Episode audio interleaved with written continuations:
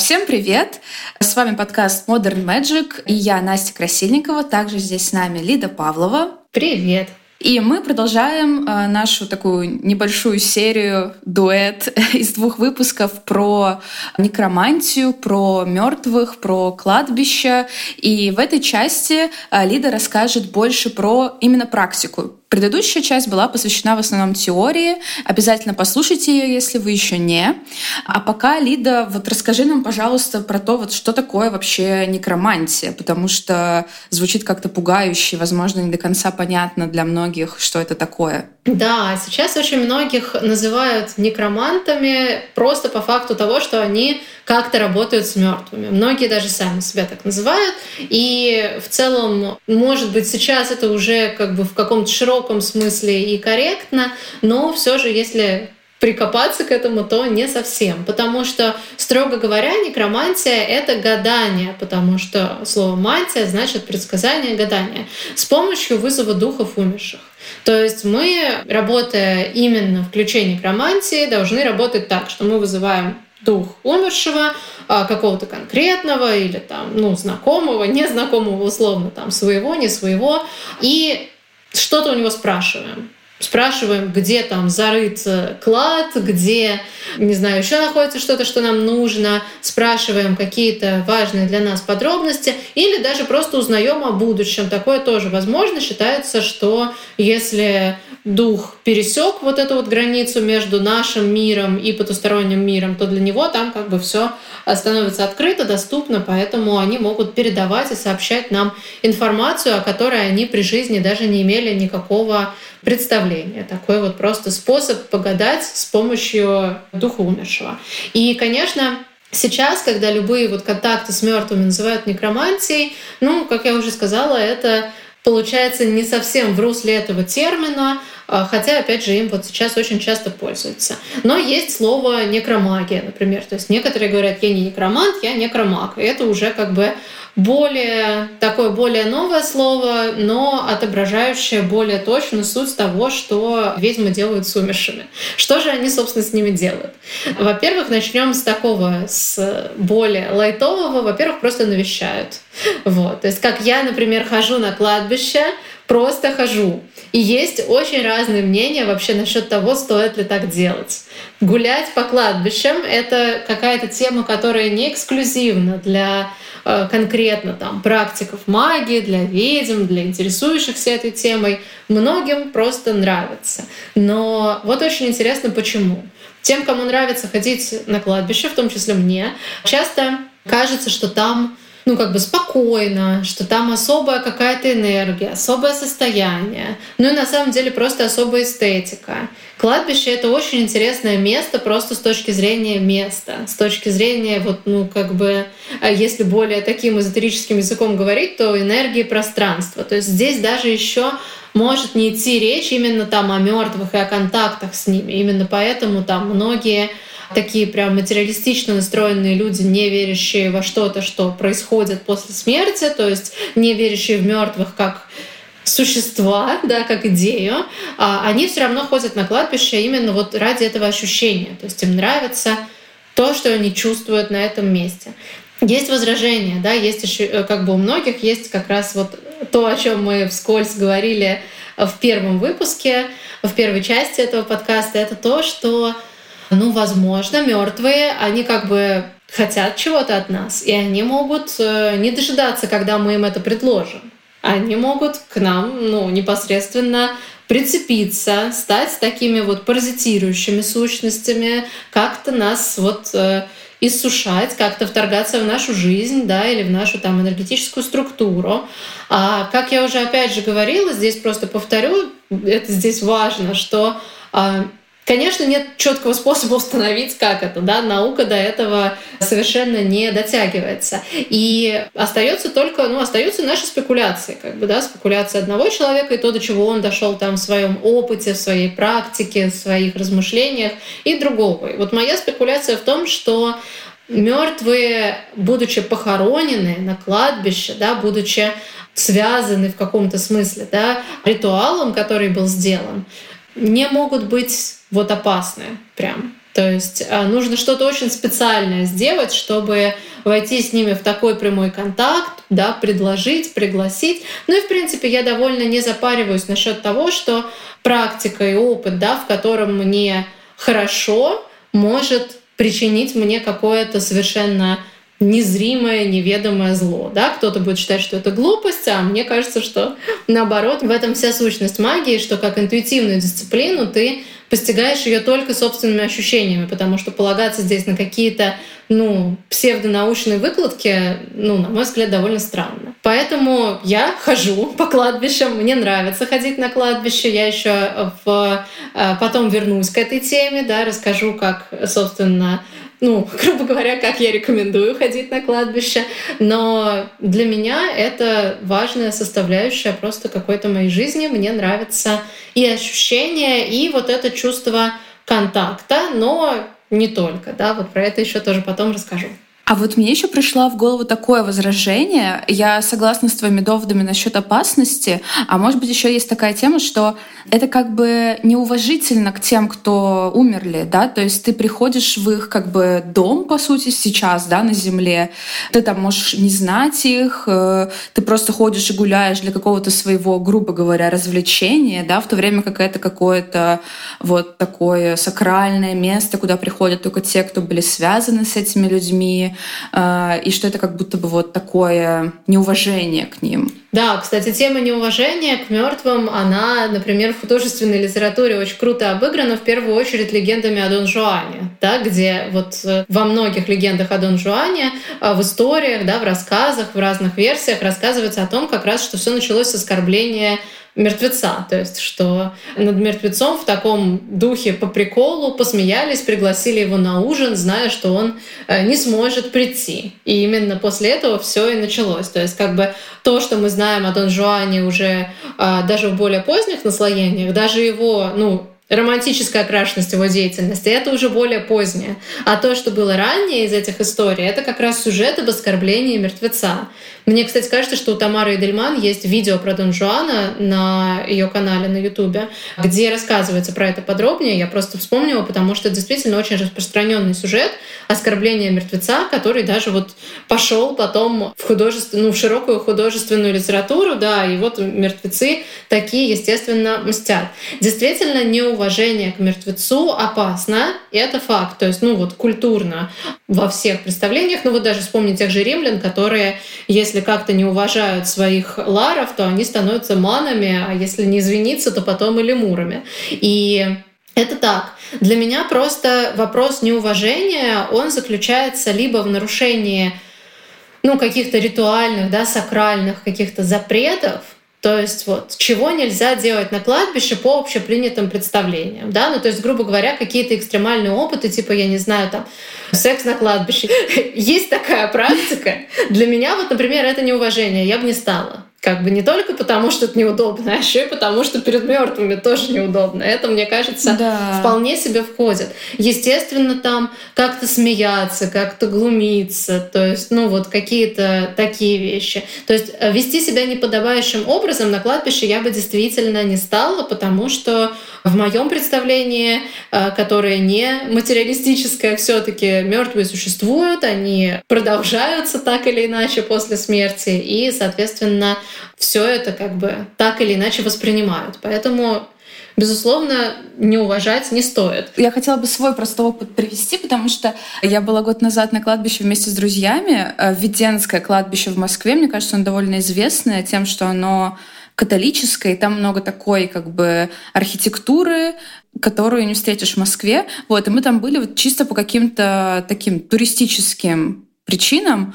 И мы замечали, как-то себе, ну, неловко себя немного чувствовали, потому что мы туда пришли вот как бы погулять, грубо говоря, и встречали там тех, кто навещали, видимо, могилы, конкретно к кому-то приходили. И вот э, понятно, что мы там не плевали никуда, там не смеялись ни над кем, ничего такого не делали, но все равно было ощущение, что мы как бы пришли без дела и как-то без причины, и это вот сам факт этого уже как-то неуважителен.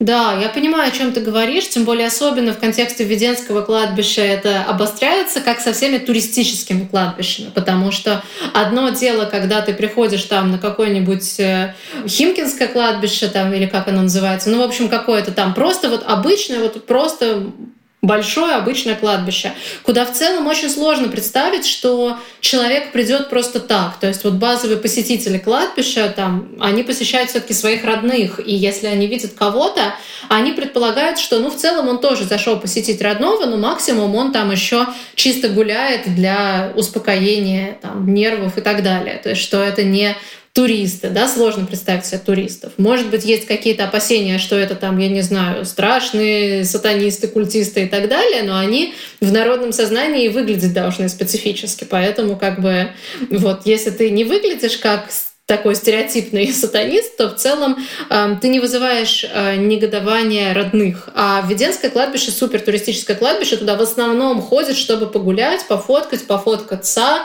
написать свое пожелание на стенах усыпальниц, чтобы оно сбылось. Там куча городского фольклора связана с этим кладбищем. И как бы люди, которые приходят туда навестить своих родных покойных, они действительно выглядят там белыми воронами. То есть это что-то такое. Поэтому, конечно, им должно быть э, ну, не тоже должно быть неприятно, но я пойму их чувства, если им неприятно. При этом мне кажется, что покойники не хотят эксклюзивно видеть только своих родных. А почему мне так кажется? Потому что это распространенный фольклорный сюжет, позаботиться о чьей-то могиле или не, не своего родного, не своего знакомого. И это хорошо, как бы, это типа э, дает упокоение духу или помочь как-то. Дух иногда может, э, неупокоенный дух мог являться не родному, а кому-то, кто живет поблизости, например, тому кому-то, кто прошел мимо. И, скажем так, отвращение перед э, случайными людьми, вот судя по фольклору, у мертвых быть не должно. Поэтому важно, как себя эти случайные люди ведут. Если они делают что-то хорошее, то это хорошо. Если они делают что-то плохое, то это плохо. Если они ничего особого не делают, то это, насколько мне кажется, это нейтрально для мертвых. Возможно, даже положительно, потому что, опять же, когда я навещаю кладбище, я как будто бы все равно навещаю всех людей, которые там лежат. Я как бы готова поделиться с ними ну, частью своего внимания, своей энергии в этом плане. Я сознательно иду на этот шаг. То есть это как бы такое вот действительно, как прийти в гости, прийти в гости с уважением, уделив, опять же, свое внимание, время, энергию и так далее. Понятно. Да, хорошо. Спасибо большое, что проговорила это все.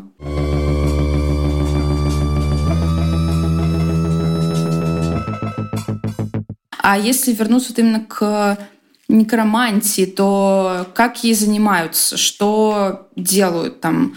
Это вот про какую-то досочку, на которой двигается э, курсор, или это про, ну, в общем, про что это можешь рассказать? Ну вот, кстати, то, что ты описала, манипуляции со спиритической доской, с доской Уиджи и планшеткой, это а, скорее спиритизм. И вот спиритизм на самом деле довольно особняком стоит и не относится. Мы вот его даже здесь не рассматриваем, да, я вот выношу за скобки всех как бы призраков, как бы вот духов, которые являются к тебе. Мы говорим именно о кладбищах и о мертвых, которые вот там на этих кладбищах лежат. Это очень интересно, что есть такое разделение в целом в э, как бы в магических практиках, да, что вот есть спиритизм, когда ты с духом умершего, а есть вот условно некромантия или там, если точнее некромагия, когда ты именно вот работаешь на местах захоронения, когда ты взаимодействуешь, может быть, тоже как бы с духом, но вот на месте. И это очень очень интересно, да, что есть такое различие. Поэтому, как бы,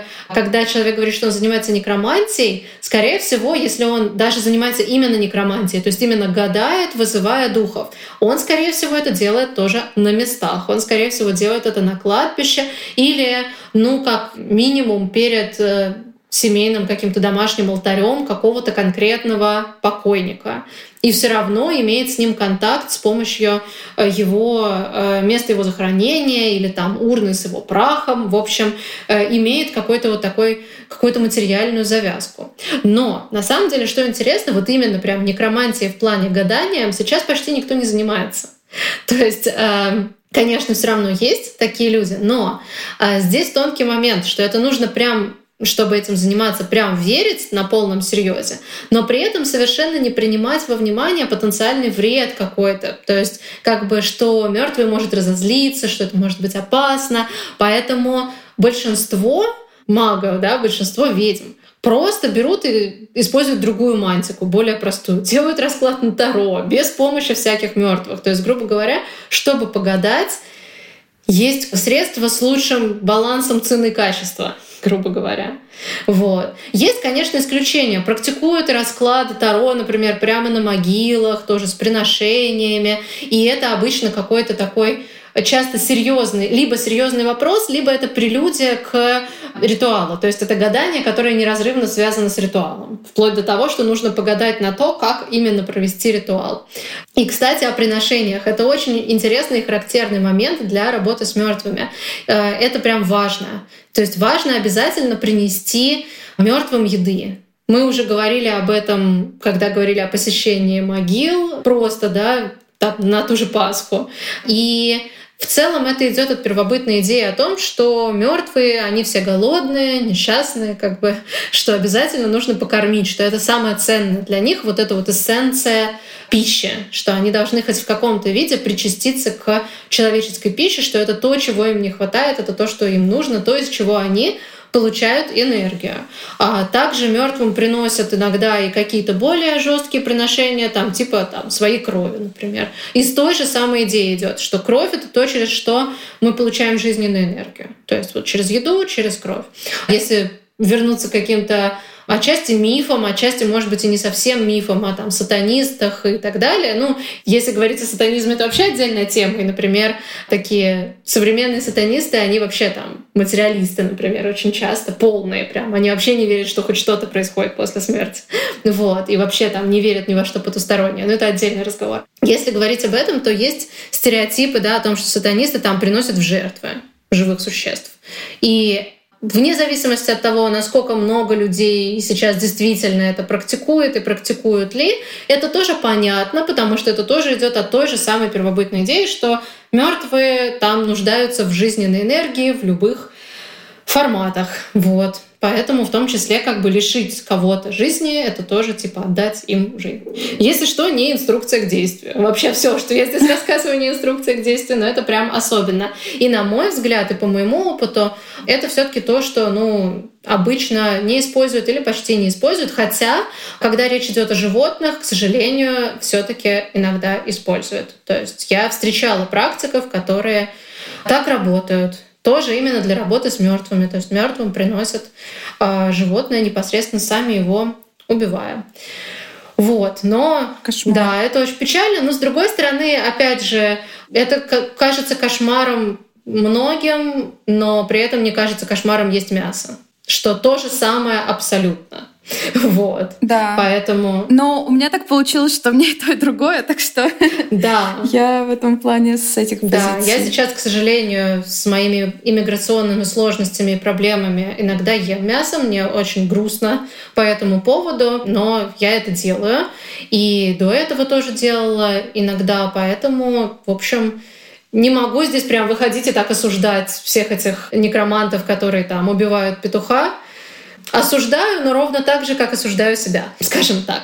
Вот. Ну, короче, приношение. Чаще всего все таки это приношение из серии «Я скупил тебе пол пятерочки и принес». То есть там реально прям часто водка, какие-нибудь яйца, яйцо как символ жизни, печенье сладости, тоже сладкое, как что-то совершенно особенное, да, как э, в каком-то смысле сакральная пища, особенно важная пища, энергетически насыщенная пища какая-то часто это реально простая еда такая, то есть какой-то простой часто алкоголь, простые наборы продуктов, молоко тоже очень часто, тоже как что-то очень древнее.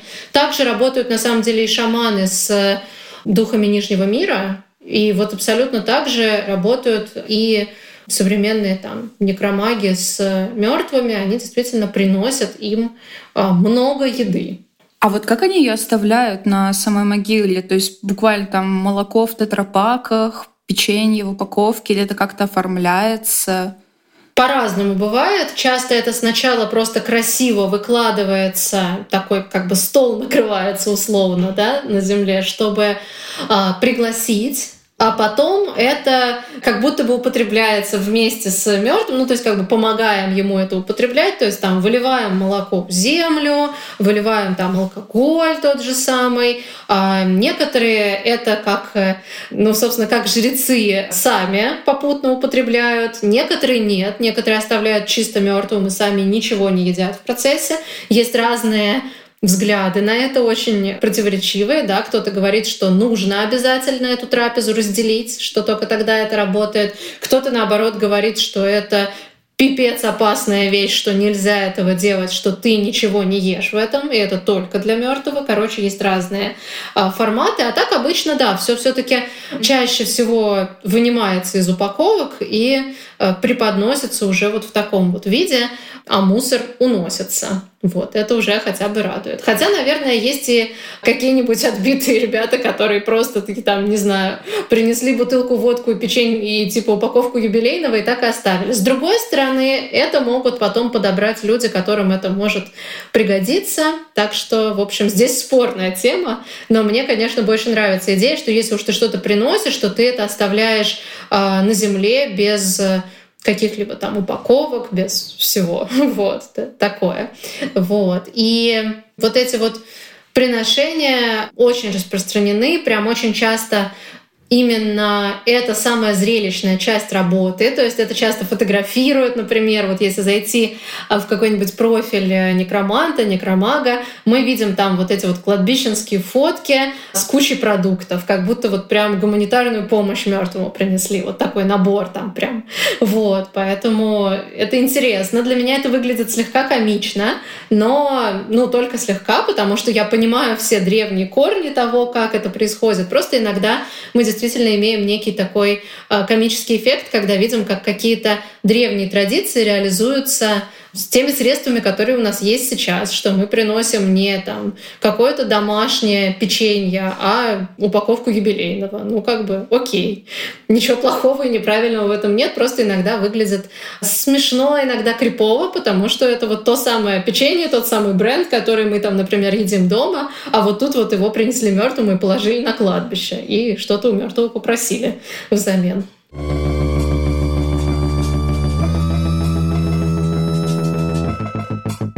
А что просят? Типа, какие вопросы это какие-то ответы на вопросы просят те, кто приходят и дают эти подношения? Или это какие-то просьбы, как в случае вот с древними римлянами, как ты тоже рассказывал в предыдущем выпуске, какие-то распоряжения?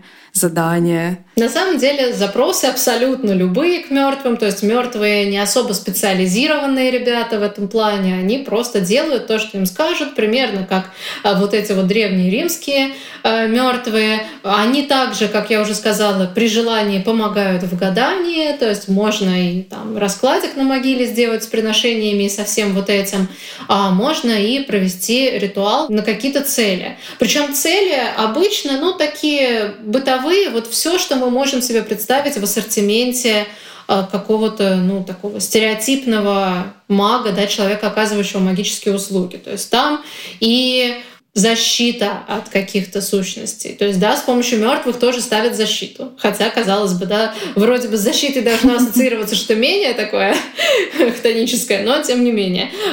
Это и всякое снятие, очищение, да, снятие почт, снятие негативных воздействий тоже делается через мертвых. Но я начала с менее популярного. Вот это вот все-таки далеко не всегда решается с помощью, а, с помощью кладбищ, с помощью мертвых. Есть и другие способы. Очень часто с помощью мертвых решаются штуки типа приворотов, наоборот отворотов, каких-нибудь рассорок, каких-нибудь остуд и так далее. То есть все манипулирование человеческими отношениями, человеческой волей э, связано. То есть вот с мертвыми, то есть это очень, ну то есть это не то, что связано с мертвыми, просто это цель, которую часто ставят в таких практиках и решают именно таким образом. Это какие-то имущественные штуки, типа ритуалы, связанные, обряды, связанные с деньгами, с работой, карьерой, наследствами, спорами, судами, кстати. Вот, поэтому просто такие вот э, бытовые проблемы. Вот все, что, с чем мы связываемся, э, сталкиваемся в жизни, э, все можно решить с помощью мертвых.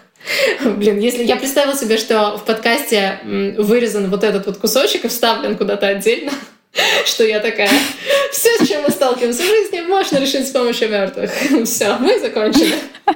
Вот. Ну, на самом деле, действительно, просто Мертвые довольно универсальные, но возникает тогда очень-очень логичный вопрос. А зачем тогда именно мертвые-то? Если ну, это как бы не какие-то специфические темы, а очень базовые, общие для всех людей темы, да? Неужели нельзя без мертвых? Здесь надо сказать, что с мертвыми работают э, те, кто не признает работу на собственной энергии. То есть есть маги, которые работают э, чисто через себя, через свою личную силу, через свою личную энергию.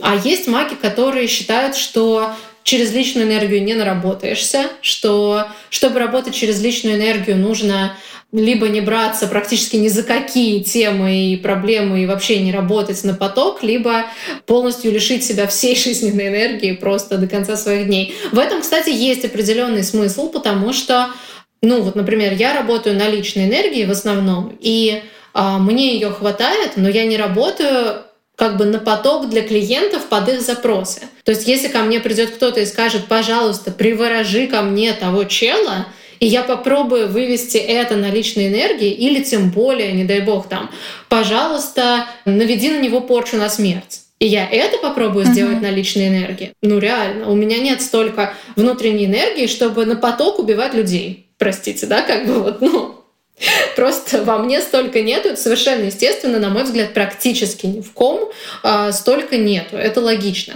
Поэтому действительно, если ты ставишь перед собой задачу а, разрешать людям вот такие вот запросы, типа наведи порчу на смерть, сделай приворот, сделай рассорку, повысь меня по службе, ну, конечно же, кажется, что надо кого-то привлечь к этому, ты сам это не вывезешь. И вот нужен здесь кто-то, кто будет работать на них, да, кто будет работать на магов, которые это делают. И мертвых в целом достать легче, чем многое, Потому что вот еще римляне это говорили и выяснили, что просто да, приходишь да. на могилы. Мертвые есть везде, могилы есть везде.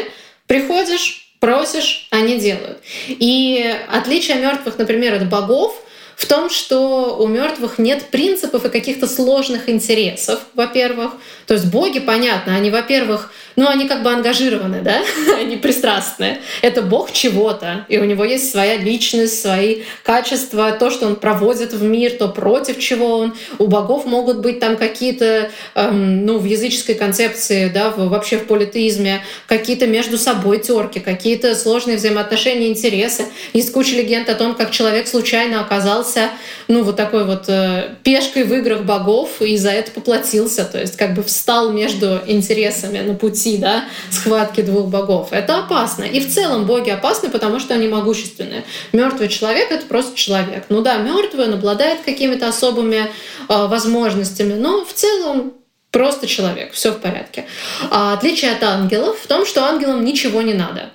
Ну и ангелы — это вообще относительно такая но я не скажу, что это новая сущность. То есть, например, в шаманизме это все духи верхнего мира. Ну, грубо говоря, но параллель провести можно, хотя бы грубую. А в там, христианской культуре эти же духи верхнего мира — это ангелы. Но, тем не менее, ни тем, ни тем в целом ничего не надо. Им хорошо. Им нельзя просто принести То есть еды. их никак не замотивируешь тебе помочь. Да, им можно помолиться, их можно попросить, им можно показать необходимость. Именно поэтому в исцелении чаще а, будут даже прибегать к ним, если есть возможность. Вот. Потому что показать больного, который страдает, и попросить помочь, ну вот кажется, что тут может быть бескорыстная помощь. Но как мы можем представить себе бескорыстную помощь, типа, эй, слушай, убей вот, пожалуйста, ту э, девушку, потому что она нравится моему мужу. Ну, типа, какой ангел будет в этом участвовать и вообще какой незамотивированный дух будет в этом участвовать. Если говорить наоборот о каких-то низших духах, тонических духов, отличие от демонов, короче, вот условно демоны.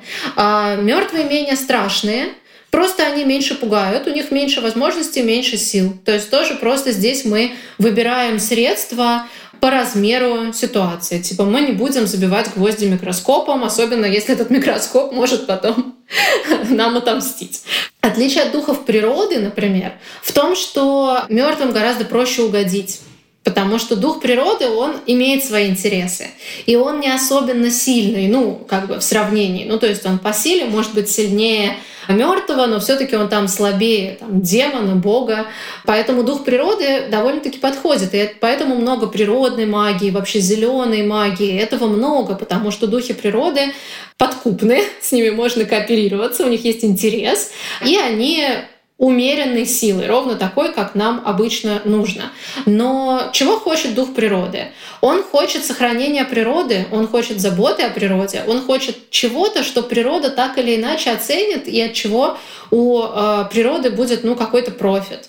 Это могут быть какие-то просто ритуалы, но на, как бы на опыте, на практике и я, и многие другие, вот зеленые ведьмы, ведьмы природы, убеждаются в том, что самое эффективное — это сделать конкретное дело. Например, там очистить мус, э, мусор из леса убрать, например, там, или там с пляжа мусор почистить, или покормить животных как-то правильно, какой-то правильной пищей, или еще как-то позаботиться о природе.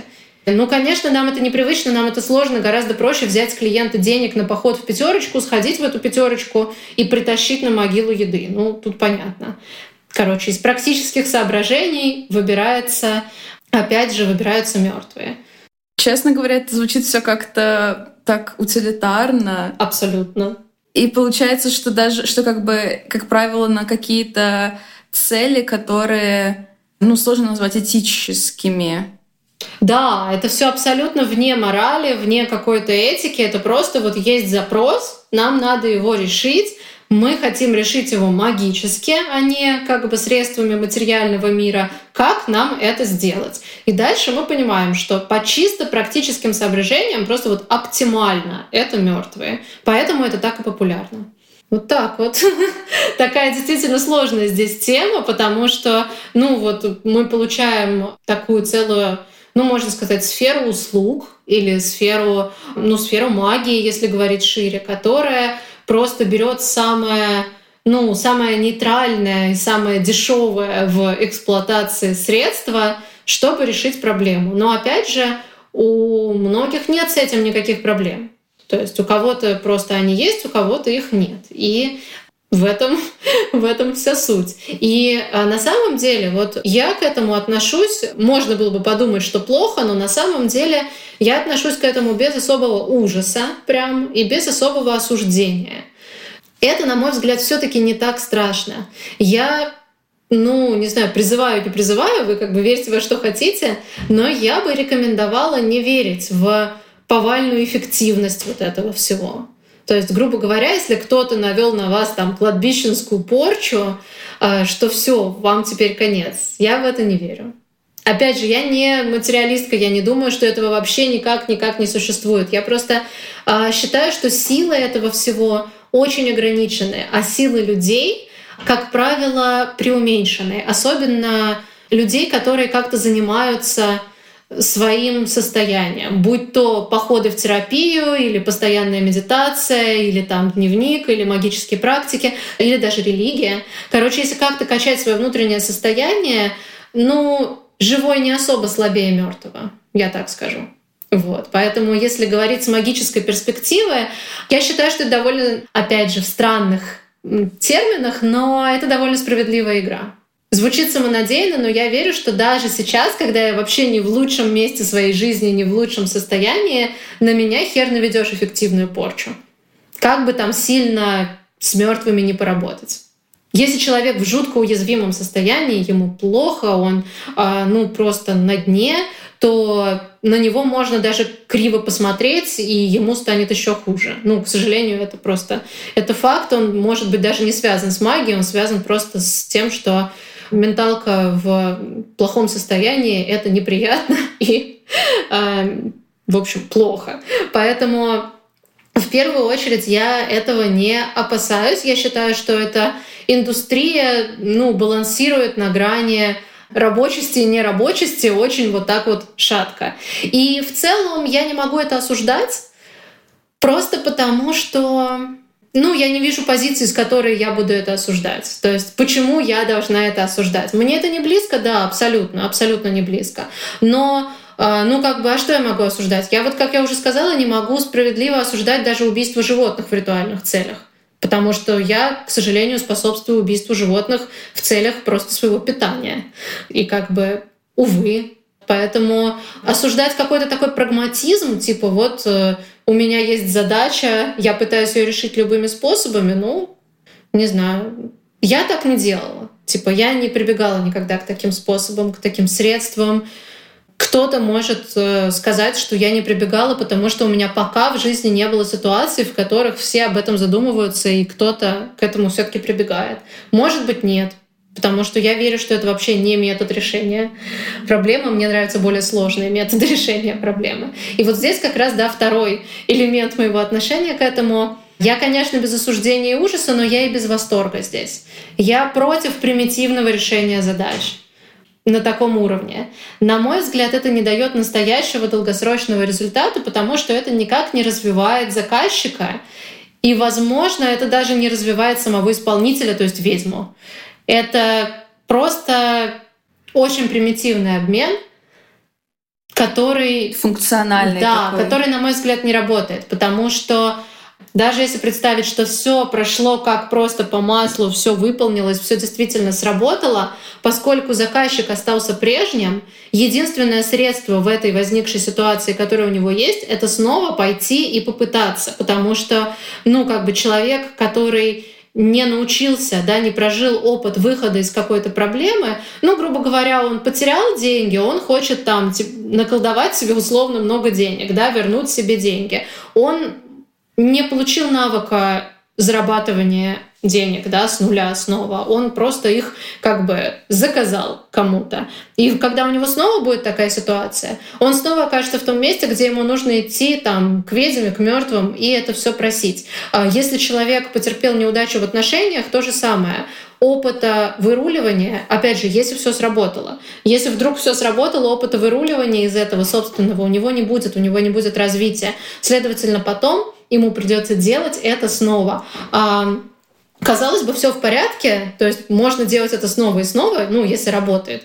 Но проблема в том, что это не каждый раз работает. Как я уже говорила, человек не обязательно слабее мертвого, который исполняет какую-то задачу, даже если мертвый работает в связке там, с ведьмой, которая его там направляет, помогает и так далее. Поэтому одного приворожить получится, а второго уже не получится. И что ты будешь делать здесь? Ты просто потеряла кучу времени на то, чтобы не набирать опыт. А опыт лучше набрать раньше, потому что жизнь конечна. Вот, поэтому для меня вся проблема в этом.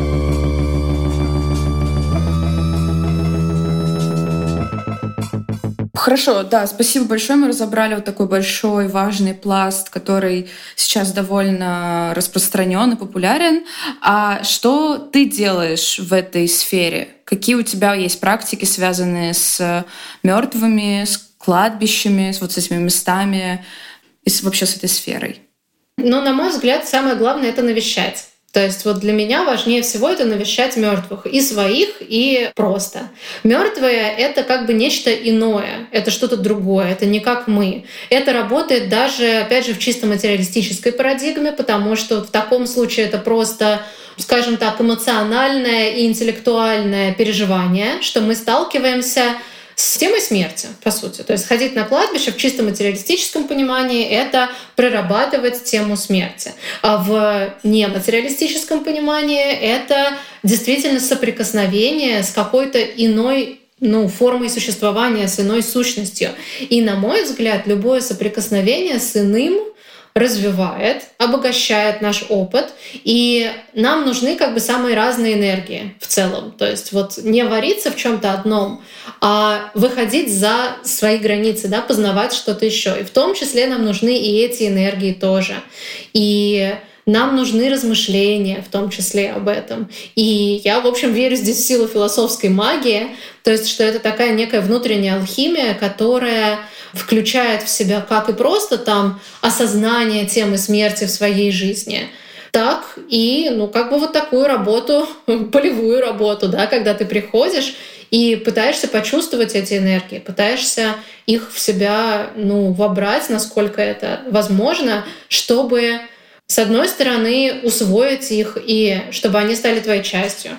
С другой стороны, а, получить какую-то в каком-то смысле ну, микродозу, такую прививку от э, темы смерти, да, потому что тема смерти выносят ну, стабильно очень многих людей из равновесия, часто вытесняется в какой-то самый жуткий страх, срабатывает на сферах жизни, которые вроде как и не стоит затрагивать этой темой, которые вроде как не связаны с ней, а на самом деле для нас становится все этим пронизано.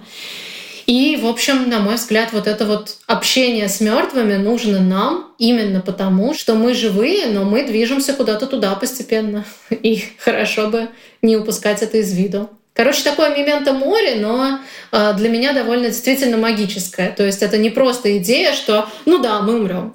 Это именно трансформация себя с помощью взаимодействия с другими энергиями, не человеческими, ну то есть человеческими, но не живыми. Вот. Второй момент — это почитать своих мертвых. Это прям настоящая работа с родом. Вот тот формат работы с родом, которую я реально признаю и уважаю, потому что есть очень много всего, что называется работой с родом, что при этом выглядит просто как там навязывание каких-то патриархальных установок, например. Вот, типа, не выполняй мужскую роль, пожалуйста, этим ты э, не признаешь э, женскую часть своего рода и оскорбляешь мужскую часть своего рода, и у тебя все идет неправильно. Ну, то есть я утрирую, конечно, okay. но в целом такого много. Так вот, э, предлагаю другую работу с родом это действительно понять историю своей семьи, историю себя, соответственно, и устанавливать этот контакт. То есть мне действительно кажется полезной практика для себя полезной, вот, ну, для человека, который жив, навещать места захоронения своих мертвых, э, своих родственников покойных. И этот контакт, на мой взгляд, обогащает и идет на пользу. Особенно хорошо отрефлексированный, как обычно, то есть не ну, как бы не травмироваться об сценарии своей семьи, а потом ничего с этим не делать, а работать с этим внутренне. Опять же, внутренняя алхимия, опять же, философская магия, все, что я так люблю. Вау. Вот перед этим я бы хотела сказать, что мне кажется, это здорово, а, потому что вот тоже мы это так или иначе затрагивали в предыдущем выпуске насчет того, что современный человек в западном обществе очень сильно отстранен от э, смерти как таковой, будь то просто смертность, э, там похороны, где все максимально делегировано каким-то специалистам. И что касается семьи, семейной истории, то тоже часто люди плохо знают историю своего рода и своих там даже бабушек, дедушек, там не говоря про пра и про пра пра. И мне кажется, что это тот страх, с которым я, в частности, сталкивалась, про который я рассказывала в начале первого выпуска, он основан вот на этом типа «if I ignore it, maybe it will go away», знаешь, mm-hmm. этот мем?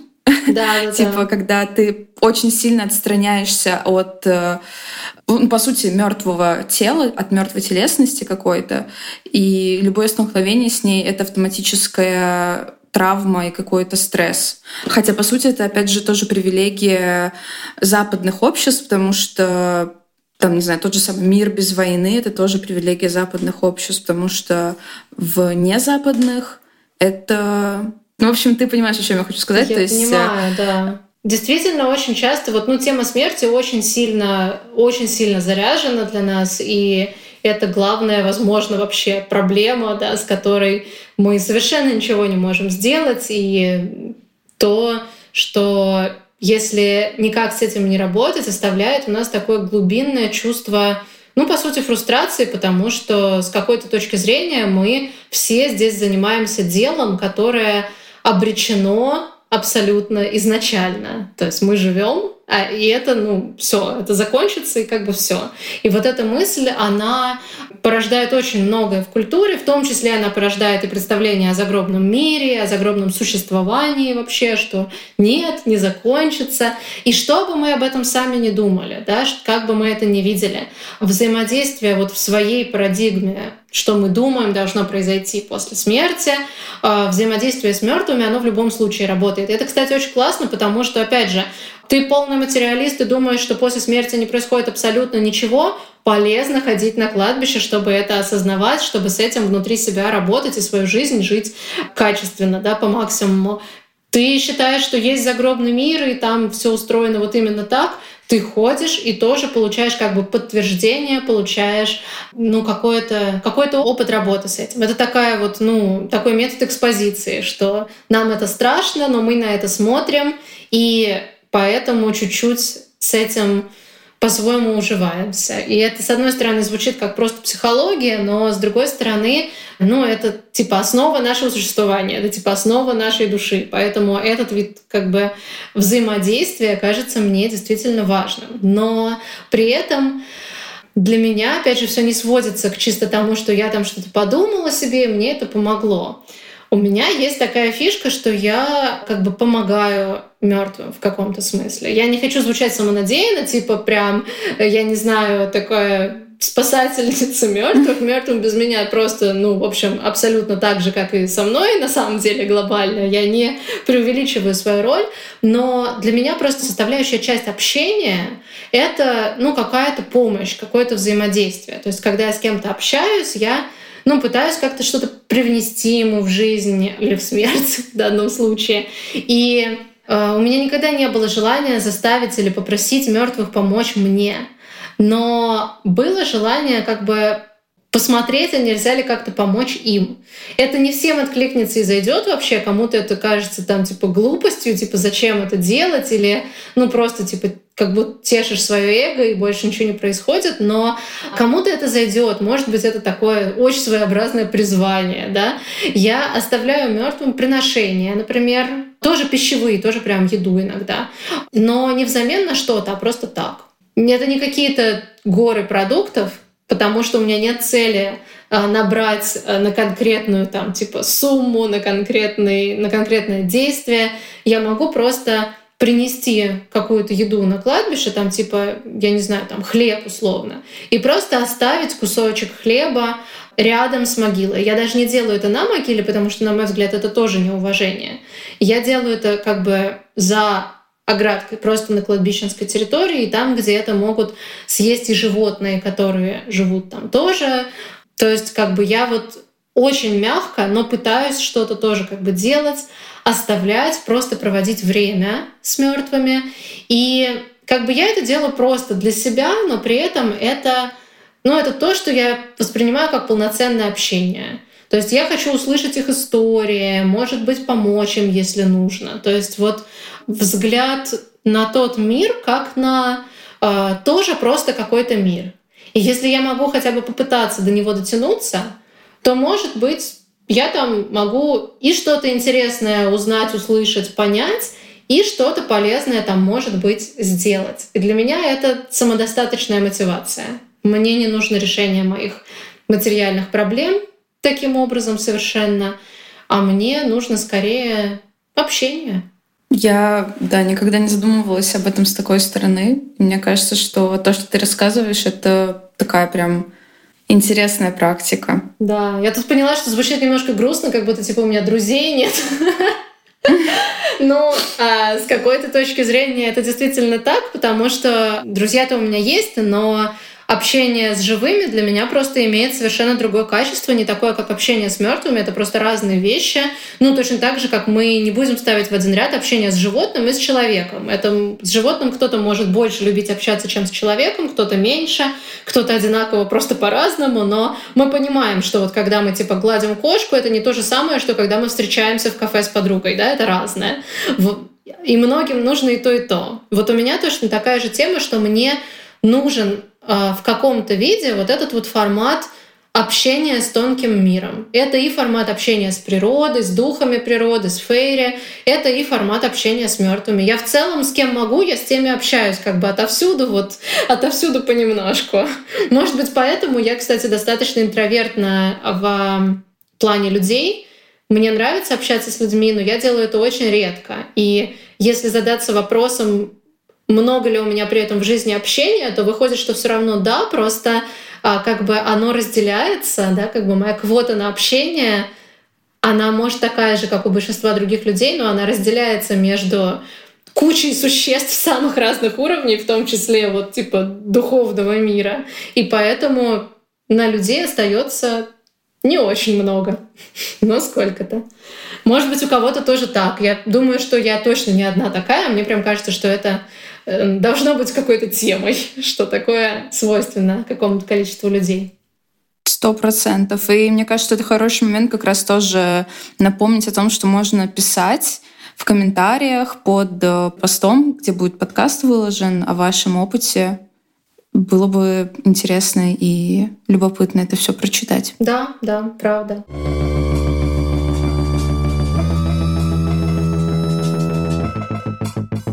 Ну и на прощание, да, я хочу рассказать снова немножко прям некромантии конкретно, то есть прям гадание через обращение к мертвым.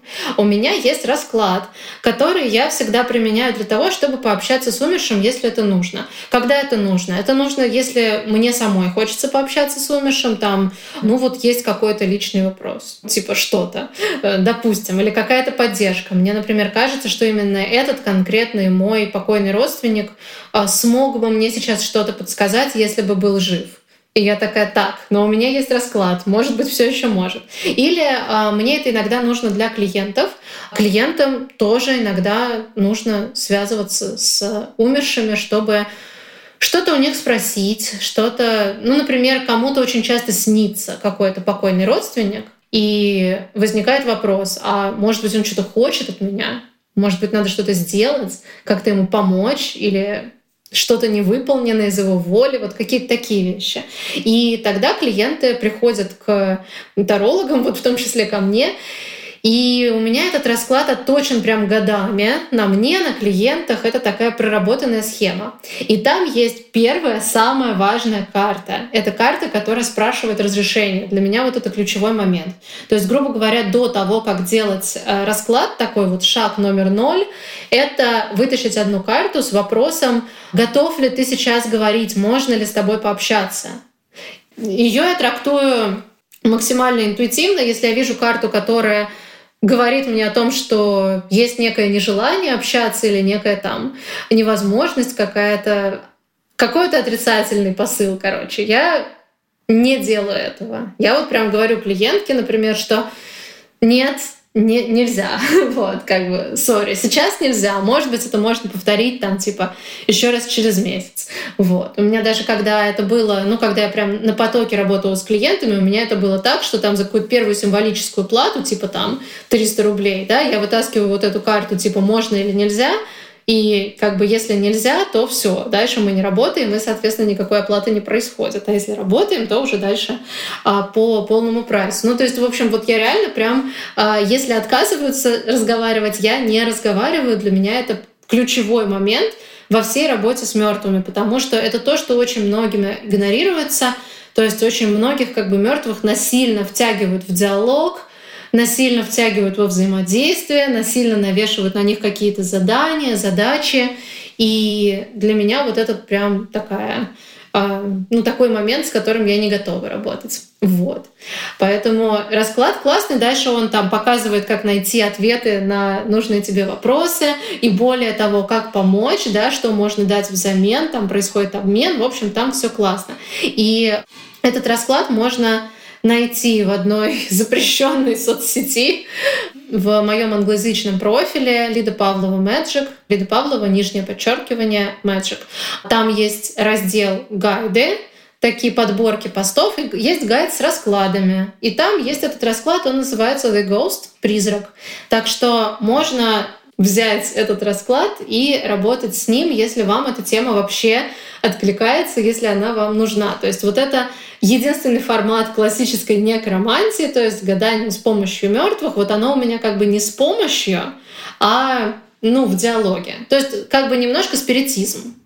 По сути, это вот уже ближе к тому, что мы вызываем дух умершего, тоже спрашиваем, как бы готов ли он к нам прийти, а дальше воспринимаем его послание, но только а, мне не очень близка психомоторная магия. Может быть, я подозреваю, что потому, что у меня не идеальный контакт с телом.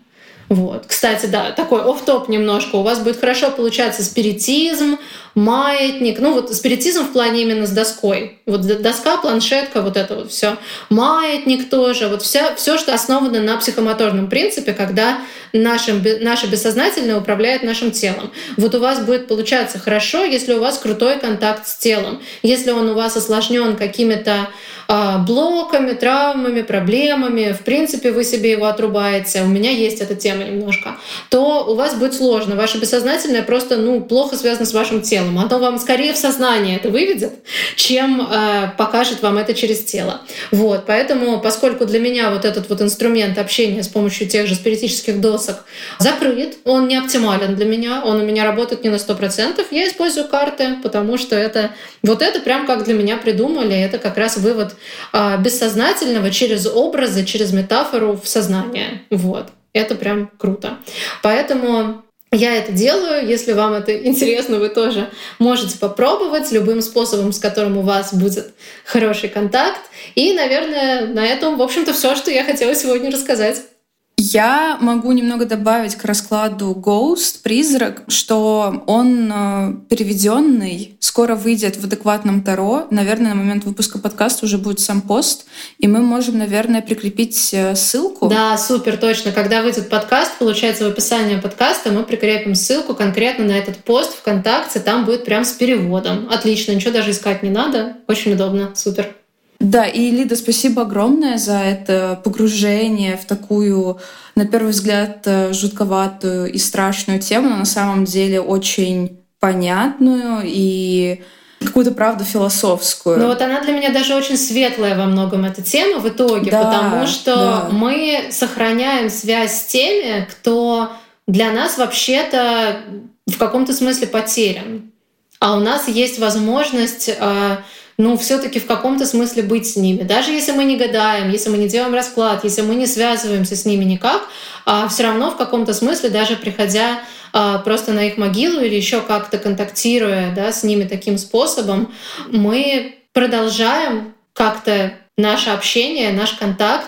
И опять же, да, я вот люблю всегда говорить о том, что магия работает даже для материалистов, вот, а, что хотя бы в нашей памяти, что очень важно для нас. Да, это все, весь наш опыт, он у нас в голове, в памяти, в сознании. Вот хотя бы в нашем сознании продолжать эту связь, это очень важно. А если мы еще к тому же считаем, что мы действительно продолжаем ее и в духовном мире, который действительно существует, то это очень здорово. И эта связь и личная, как я и а, кто-то, кто умер у меня лично там, из моей семьи, или там вот у меня кошка, к сожалению, не так давно умерла, так что для меня актуально это тоже.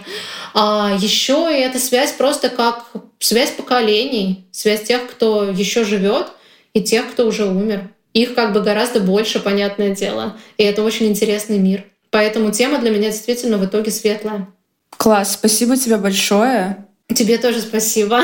Да, спасибо всем большое, кто нас слушает. Э, не забывайте про то, что ваши оценки очень помогают продвижению подкаста, поэтому будем очень благодарны, если вы ее поставите. Э, не забывайте про то, что можно скринить, шерить подкаст, отмечать профиль лиды. Э, и вообще вот такая вот информационная поддержка тоже очень будет месту. И будем рады э, увидеться с вами в наших новых подкастах. Да, обязательно. Я надеюсь, что я все-таки на них решусь, потому что мне сейчас сложно решаться на подкасты. У меня много проектов, но все-таки, когда решаюсь, мне очень нравится, что получается. И последнее, что я вспомнила, что я хотела сказать, делитесь этим выпуском и какими-то фрагментами из него не потому, что нам там нужно продвижение, и мы без него никак, или еще что-то, а просто потому, что эта картина мира, это, этот взгляд на э, взаимодействие с умершими, на мой взгляд, довольно особенный, на мой взгляд, классный, естественно, вот, раз я его придерживаюсь, он для меня классный, но он как бы недопредставлен в пространстве информационном. И мне кажется, просто услышать альтернативную точку зрения, вот эту точку зрения на эти процессы, на работу с мертвыми, на то, зачем она нужна, на то, как это все происходят. Ну, действительно, вот главное, зачем это нужно.